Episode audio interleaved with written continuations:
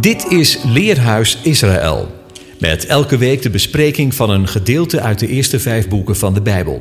De presentator van deze week is Anko van Molenbroek.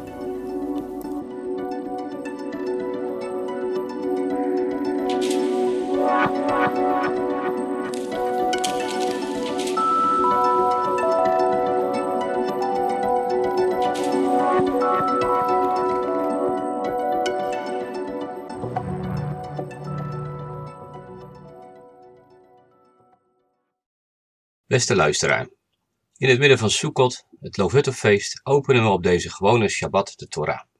Als naar gewoonte. Deze Shabbat wordt Gol HaMoed genoemd. Gol wil zeggen gewoon, profaan, algemeen. Gol staat tegenover afgezonderd, geheiligd. Alles staat tegenover het ene. Is deze Shabbat dan niet geheiligd? Jawel, een profane Shabbat zou een innerlijke tegenstrijdigheid zijn. Alleen het is de Shabbat die valt te midden van de gewone dagen van het feest. Want het Loofhuttenfeest begint en eindigt met een Shabbat, een hoogtijdag. In Leviticus 23 lezen we, en vanaf de vijftiende dag van de zevende maand, wanneer u de opbrengst van het land ingezameld hebt, moet u het feest van de aanwezige zeven dagen vieren. Op de eerste dag is het rustdag en op de achtste dag is het rustdag. En letterlijk staat er dan Shabbat. Het woordje Gol bestaat uit de letters Get, Waf, Lamet. Er zitten zes dagen tussen de eerste en de achtste dag van het feest. Zoals in het woordje Gol ook een waf, de zes, is verwerkt. Het is de haak die het hek en de prikstok verbindt. Want de get verbeeldt het hek. Dat ziet op binnen en buiten er doorheen gaan, een nieuwe fase ingaan. De waf is de haak of de verbinding en de lamet is de prikstok, wat ziet op onderwijzen, op het juk, op onderweg zijn. Dus wat is het gewone? Dat is door het hek gaan, dat is onderweg gaan, een nieuwe fase ingaan, zoals wij allemaal onderweg zijn. Op weg. En onderweg worden we onderwezen. En op de Shabbat rusten wij. De gewone dagen van het feest. En toch is er één van die gewone dagen een rustdag, een Shabbat. En op deze Shabbat Gol HaMoed lezen we Exodus 33 vers 12 tot 34 vers 26. En deze week is ook de parasha Wezot Habracha aan de orde. En dit is de zegen. En we beginnen dan te lezen in Deuteronomium 33 vers 1 tot aan het einde van het boek, het einde van de Torah. Na de zegen over de stammen van Israël volgt de dood van Mozes op de berg Nebo. En u weet dat we na het uitlezen van de Torah direct weer opnieuw beginnen. En nu is het een boeiende vraag of er een thematisch verband is tussen Exodus 33 en Deuteronomium 33, 34. In Exodus 33 stelt Mozes de bekende vraag: Toon mij uw heerlijkheid. En hij ziet de achterste delen van de eeuwige onder het uitspreken van de naam. En waar begint Mozes zijn zegeningen mee? Dat de eeuwige verschenen is. Hij heeft zich laten zien. En wat laat de eeuwige aan Mozes zien? Het ganse land, van begin tot eind, van voor tot achter. En luisteraar, dat is het thema voor dit leerhuis. Toon mij uw heerlijkheid. En we zien dat allereerst in de genade van God. Daarna zien we dat in de wet van God. En tenslotte in het land van de eeuwige.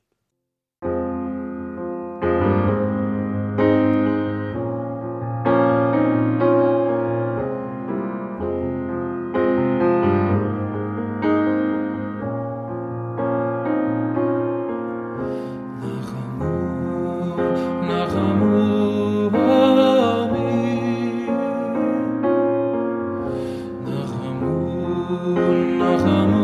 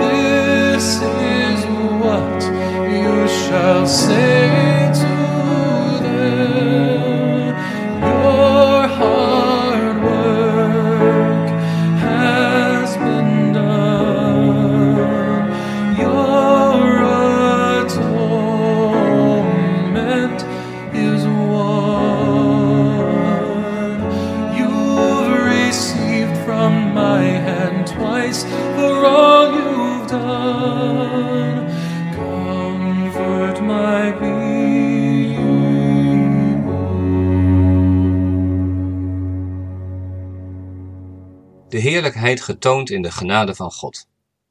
Exodus 33 begint met de woorden van de aanwezigen tegen Mozes: Ga heen, vertrek van hier, u en het volk dat u uit het land Egypte geleid hebt, naar het land waarvan ik, Abraham, Isaac en Jacob gezworen heb: aan uw nageslacht zal ik het geven.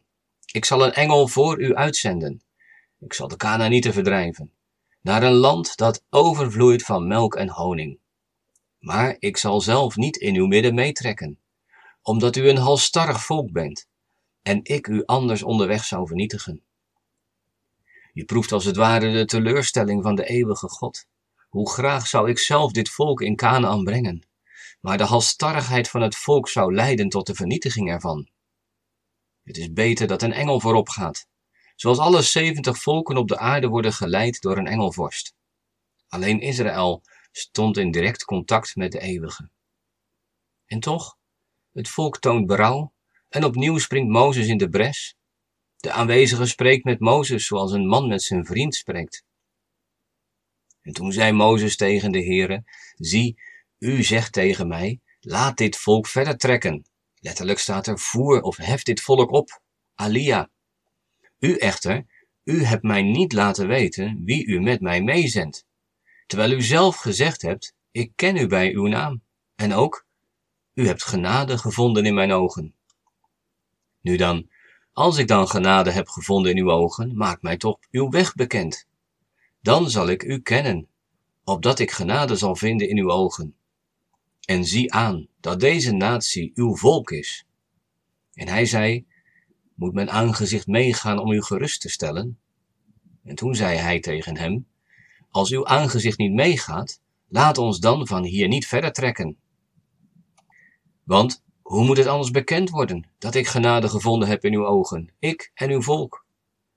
Is het niet daardoor dat u met ons meegaat? Daardoor zullen wij, ik en uw volk, afgezonderd zijn van alle volken die er op de aardbodem zijn. En toen zei de Heere tegen Mozes, ook dit woord dat u spreekt zal ik doen, want u hebt genade gevonden in mijn ogen en ik ken u bij uw naam. En toen zei Mozes, toon mij toch uw heerlijkheid.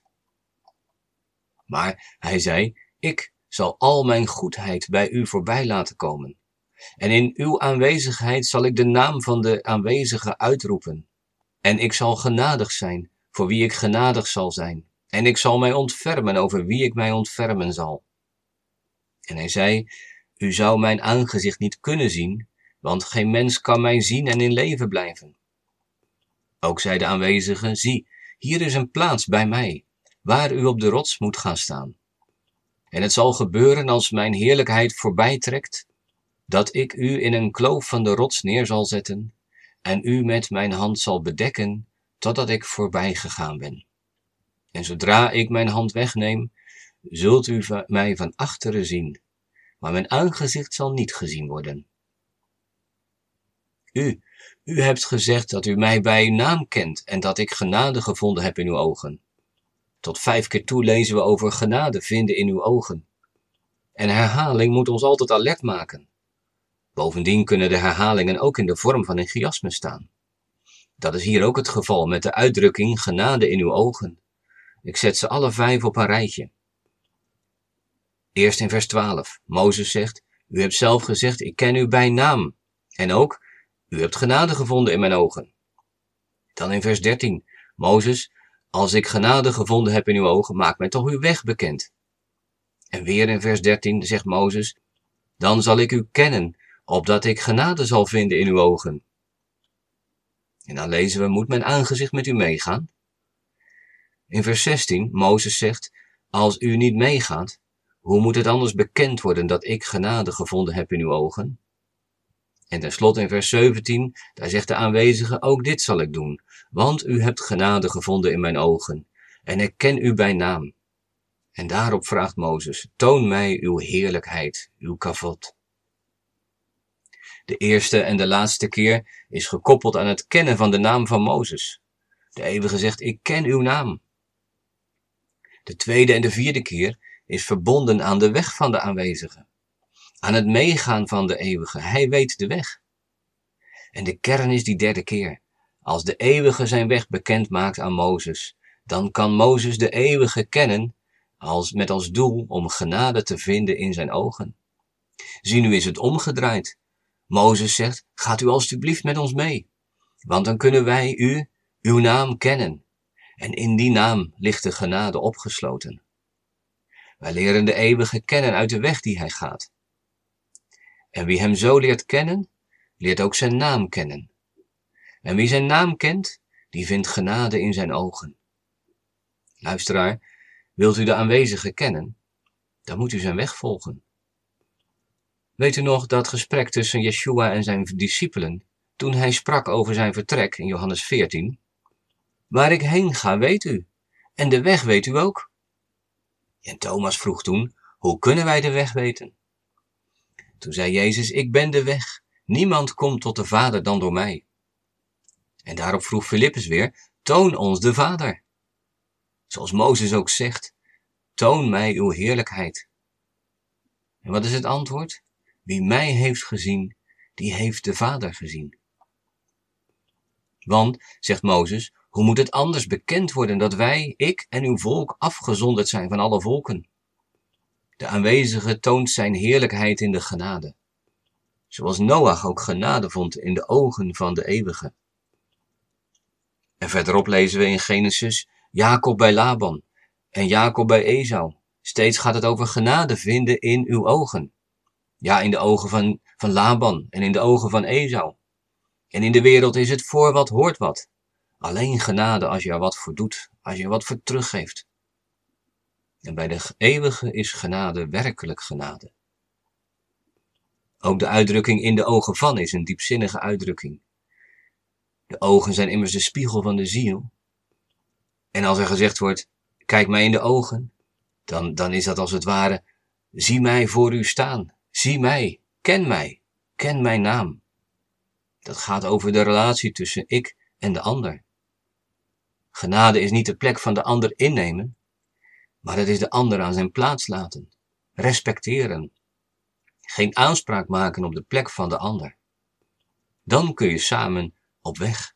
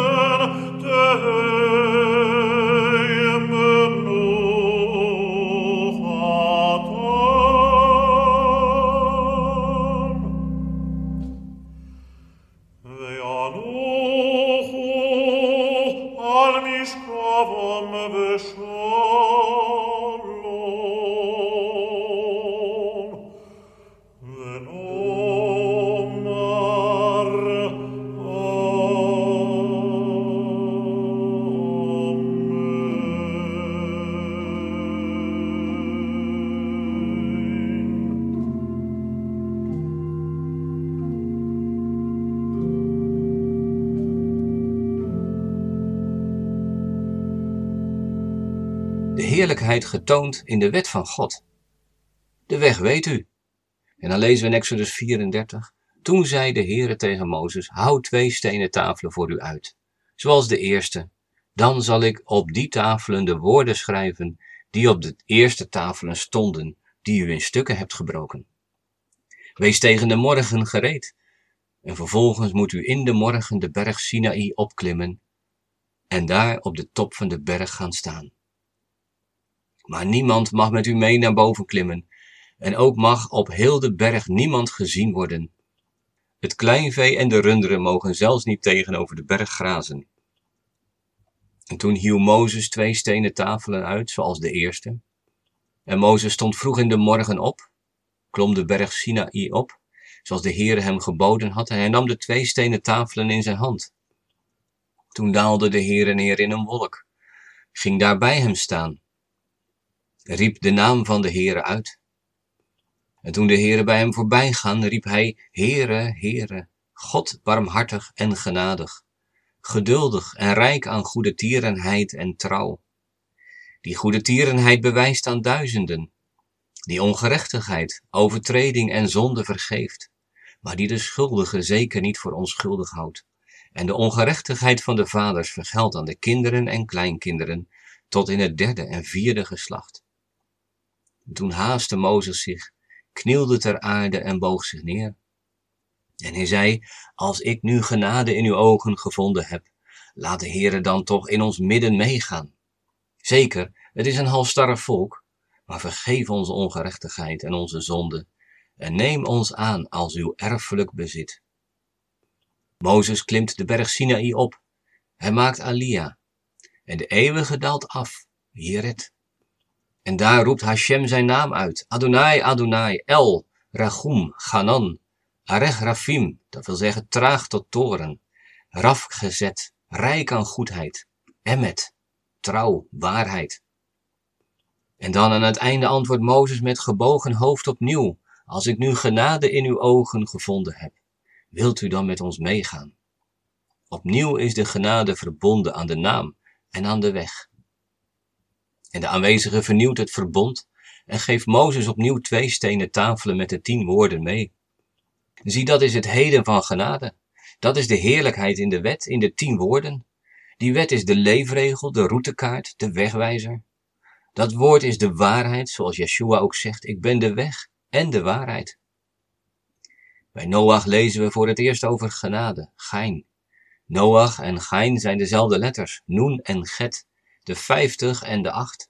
Beide laten zien, we beginnen opnieuw. In de achtste dag van het Loofhuttenfeest geeft dat ook aan, een nieuw begin.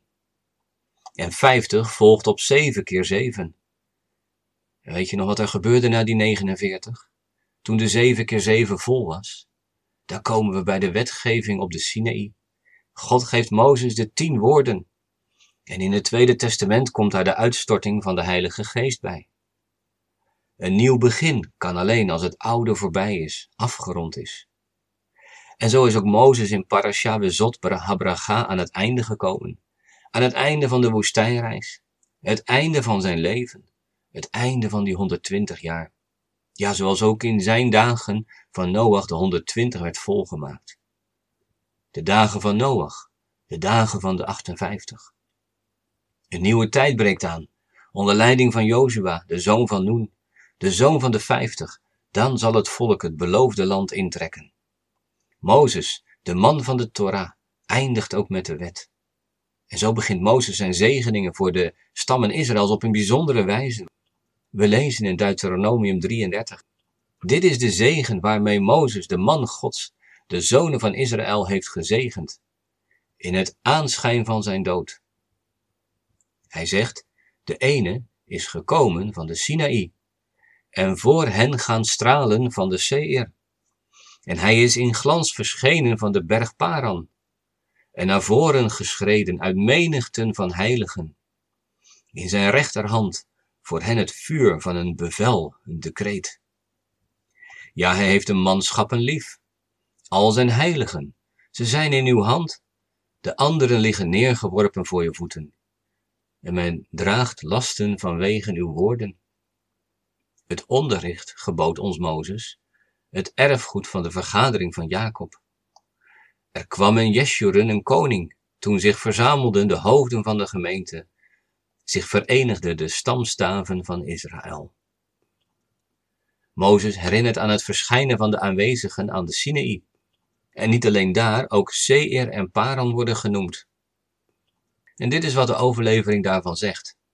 God komt in stralen van de Seir, in glans van de berg Paran, en met vuur op de Sinaï. Toen het volk Israël zich plaatste aan de voet van de Sinaï, benaderde de eeuwige hen als een bruidegom, die zijn bruid tegemoet gaat, zegt de overlevering.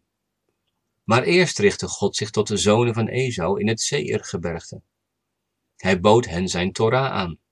Zij weigerden, want hun voorvader had de zegen gekregen dat hij van zijn zwaard zou leven.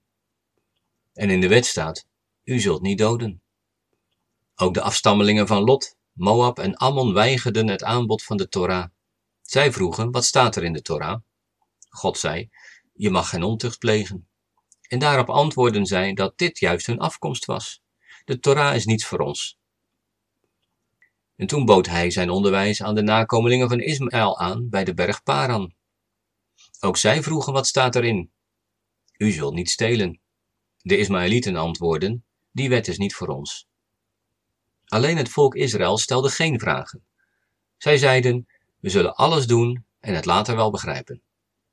Zie, dat is de heerlijkheid getoond in de Torah.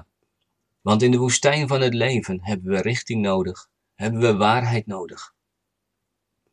De letter die de zeven telt is de zijn. Dat betekent zwaard of wapenstok. Het is het symbool van orde en discipline.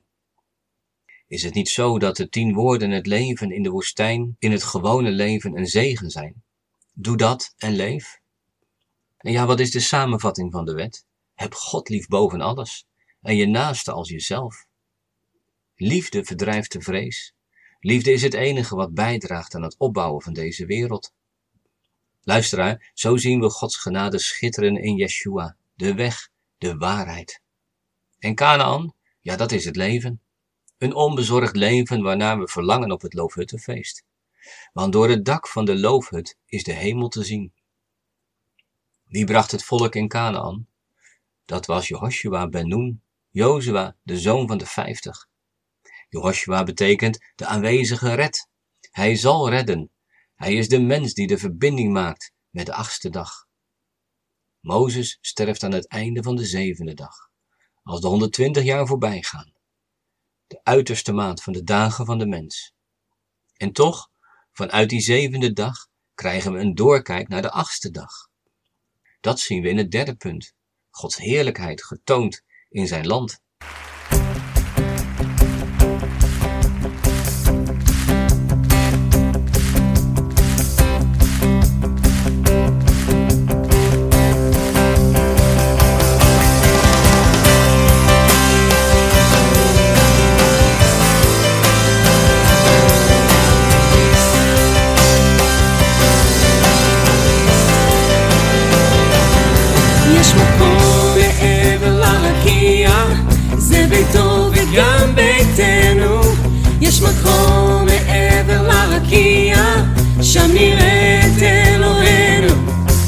Christmas poem.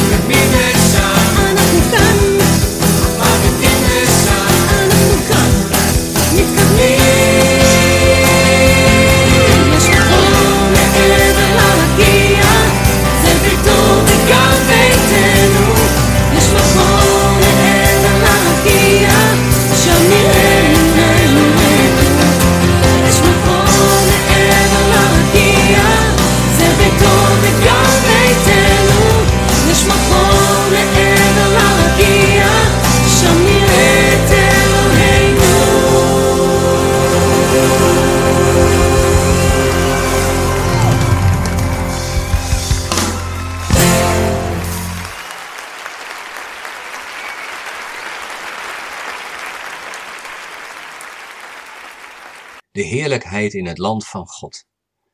Lees maar weer mee in Deuteronomium 34. Toen beklom Mozes vanuit de vlakte van Moab de berg Nebo, de top van de Pisga, die recht tegenover Jericho ligt. En de aanwezige liet hem heel het land zien, van Gilead tot Dan, heel Naphtali, het land van Ephraim en Manasse, heel het land van Juda tot aan de zee in het westen, het zuiderland, de vlakte van de vallei van Jericho, de palmstad tot aan Zoar. En de Heere zei tegen hem, dit is het land waarvan ik Abraham, Isaac en Jacob gezworen heb, aan uw nageslacht zal ik het geven. Ik heb het met uw eigen ogen laten zien, maar u mag daarheen niet oversteken. Zo stierf Mozes, de dienaar van de aanwezigen, daar in het land van Moab, overeenkomstig het woord van de Heere. En hij begroef hem in een dal in het land van Moab, tegenover Bet Peor. En niemand weet waar zijn graf is tot op deze dag. Mozes nu was 120 jaar oud toen hij stierf. En let op, zijn oog was niet dof geworden en zijn kracht was niet vervlogen. En de Israëlieten beweenden Mozes in de vlakten van Moab dertig dagen lang. En toen waren de dagen van het bewenen van de rouw over Mozes voorbij. Jozua nu, de zoon van Nun, was vol van de geest van wijsheid, want Mozes had zijn handen op hem gelegd. Daarom luisterden de Israëlieten nu naar hem. En zij deden zoals de aanwezige Mozes geboden had. En er is in Israël geen profeet meer opgestaan zoals Mozes, die de aanwezige kende, van aangezicht tot aangezicht. Met al de tekenen en wonderen waarmee de aanwezige hem gezonden had om die in het land Egypte te doen bij de farao, bij al zijn dienaren en bij heel zijn land, en met heel de sterke hand en met alle grote, ontzagwekkende daden die Mozes voor de ogen van heel Israël verrichtte. Mozes krijgt een gezicht over het hele land. Hij staat op de berg Nebo. En ik wijs erop dat de getalswaarde van Nebo ook 58 is. Het getal dat bij het einde van de tijd hoort. En wat ziet hij dan? Wel, van Gilead tot Dan, heel Naphtali, het land van Ephraim en Manasse, heel het land van Juda tot aan de achterste zee, de Negev, de vlakte, dat is de vallei van Jericho, de palmstad tot aan Zoar. En waarom zijn het deze plaatsen? Wat, zijn, wat is de betekenis ervan? Laten we eens wat dieper kijken. Gilead betekent eeuwige fontein, hoop van getuigenis en andere vertalen hoop van de buit. Dan is het recht. Dus van Gilead tot dan wil zoveel zeggen als dat de buit een getuigenis van Gods recht is. God is een waarmaker van zijn woord en Canaan is daarvan het getuigenis. Naphtali is de zesde, let wel, de zesde zoon. Hij kwam ter wereld na een worsteling. Lea worstelde met haar zuster Rachel. Ephraim en Manasse zijn de zonen van Jozef, de zoon van Rachel. De dubbele vrucht en het vergeten van mijn vaders huis. Voel je de worsteling in dit geheel? En de dubbele zegen die de worsteling met zich meebrengt? Die erfenis wordt niet gemakkelijk verkregen. Daarvoor moet je op weg gaan, alia maken. En dan krijgen we Juda en de achterste zee.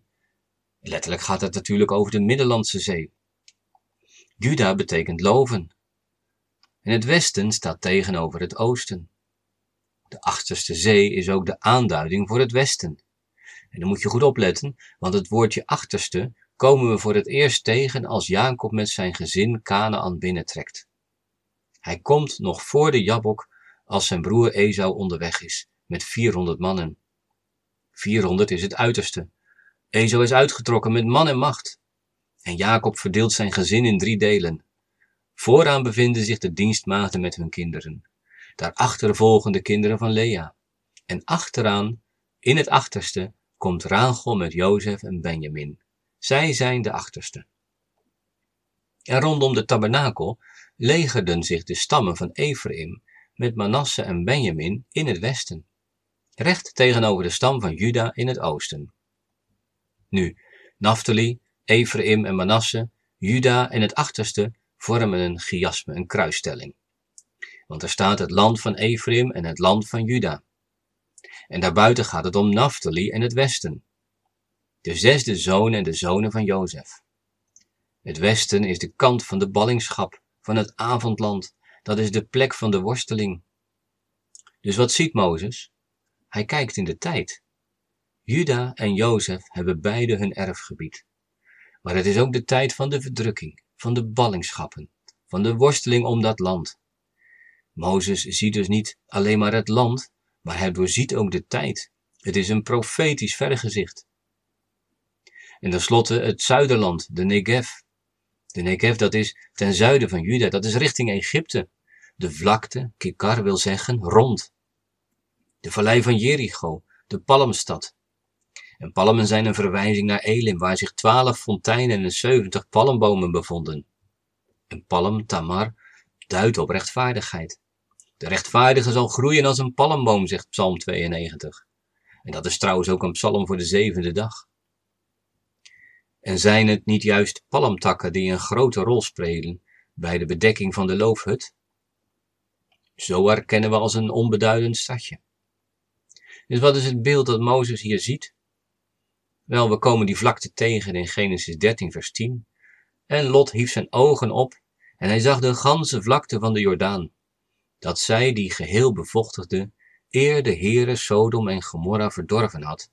Toen was zij als de hof des Heeren, als Egypteland, als u komt Zoar. Zie je, het is het beeld van het paradijs, de hof van Eden, en juist de plek waar de mens op de zesde dag uit verdreven is, uitgeleid is, op weg gegaan is. En op die plek komt hij na de tocht door de zevende dag terecht in de achtste dag. Ik zal het nog eens samenvatten. Het eerste wat Mozes ziet is, het, is de onvervreemdbare belofte van het recht op het land. Het tweede wat hij ziet is de strijd om het land. De worsteling. En het derde is de paradijselijke zegen van het land. De zegen van die achtste dag. Dat is de heerlijkheid getoond in het land van God. Op zich is zeven dagen Sukkot al genoeg. Maar het is voor God moeilijk om afscheid te nemen. Daarom blijven de Joden nog een dagje. Zo zeggen zij. De tijd die men hiervoor krijgt, wordt gebruikt om te bidden voor extra regen, zodat straks alles zal gaan, gaan groeien en bloeien. Zodat alles tot leven komt. En op die achtste dag wordt een speciaal gebed uitgesproken voor de regen. Op de laatste dag van het Loofhuttenfeest stond Jezus in de tempel en riep, als iemand dorst heeft, laat hij tot mij komen en drinken. Yeshua gebruikt deze woorden om te verwijzen naar de waterceremonie. Elke dag, behalve op een Shabbat, werd op het feest door een priester water gehaald uit de bron van Siloam. En dat water werd voor het altaar in de voorhof uitgestort. Luisteraar, Mozes vroeg, toon mij uw heerlijkheid. En hij hoorde de naam uitroepen. De eeuwige trok met Mozes en het volk mee door de woestijn. Ze gingen samen op weg. En onderweg leerde Mozes het volk de wet, de waarheid. En aan het einde toonde de eeuwige Mozes zijn land, het land van het goede leven, waar de regen in overvloed valt. Op deze Gol Hamoed wordt ons de heerlijkheid van de eeuwige getoond in zijn zoon Yeshua. Hij is de weg, de waarheid en het leven. Niemand komt tot de Vader dan door hem. Want, zegt Petrus, na die vijftigste dag, na Pinksteren, de zaligheid is in geen ander. Want er is onder de hemel geen andere naam gegeven onder de mensen, waardoor wij zalig moeten worden.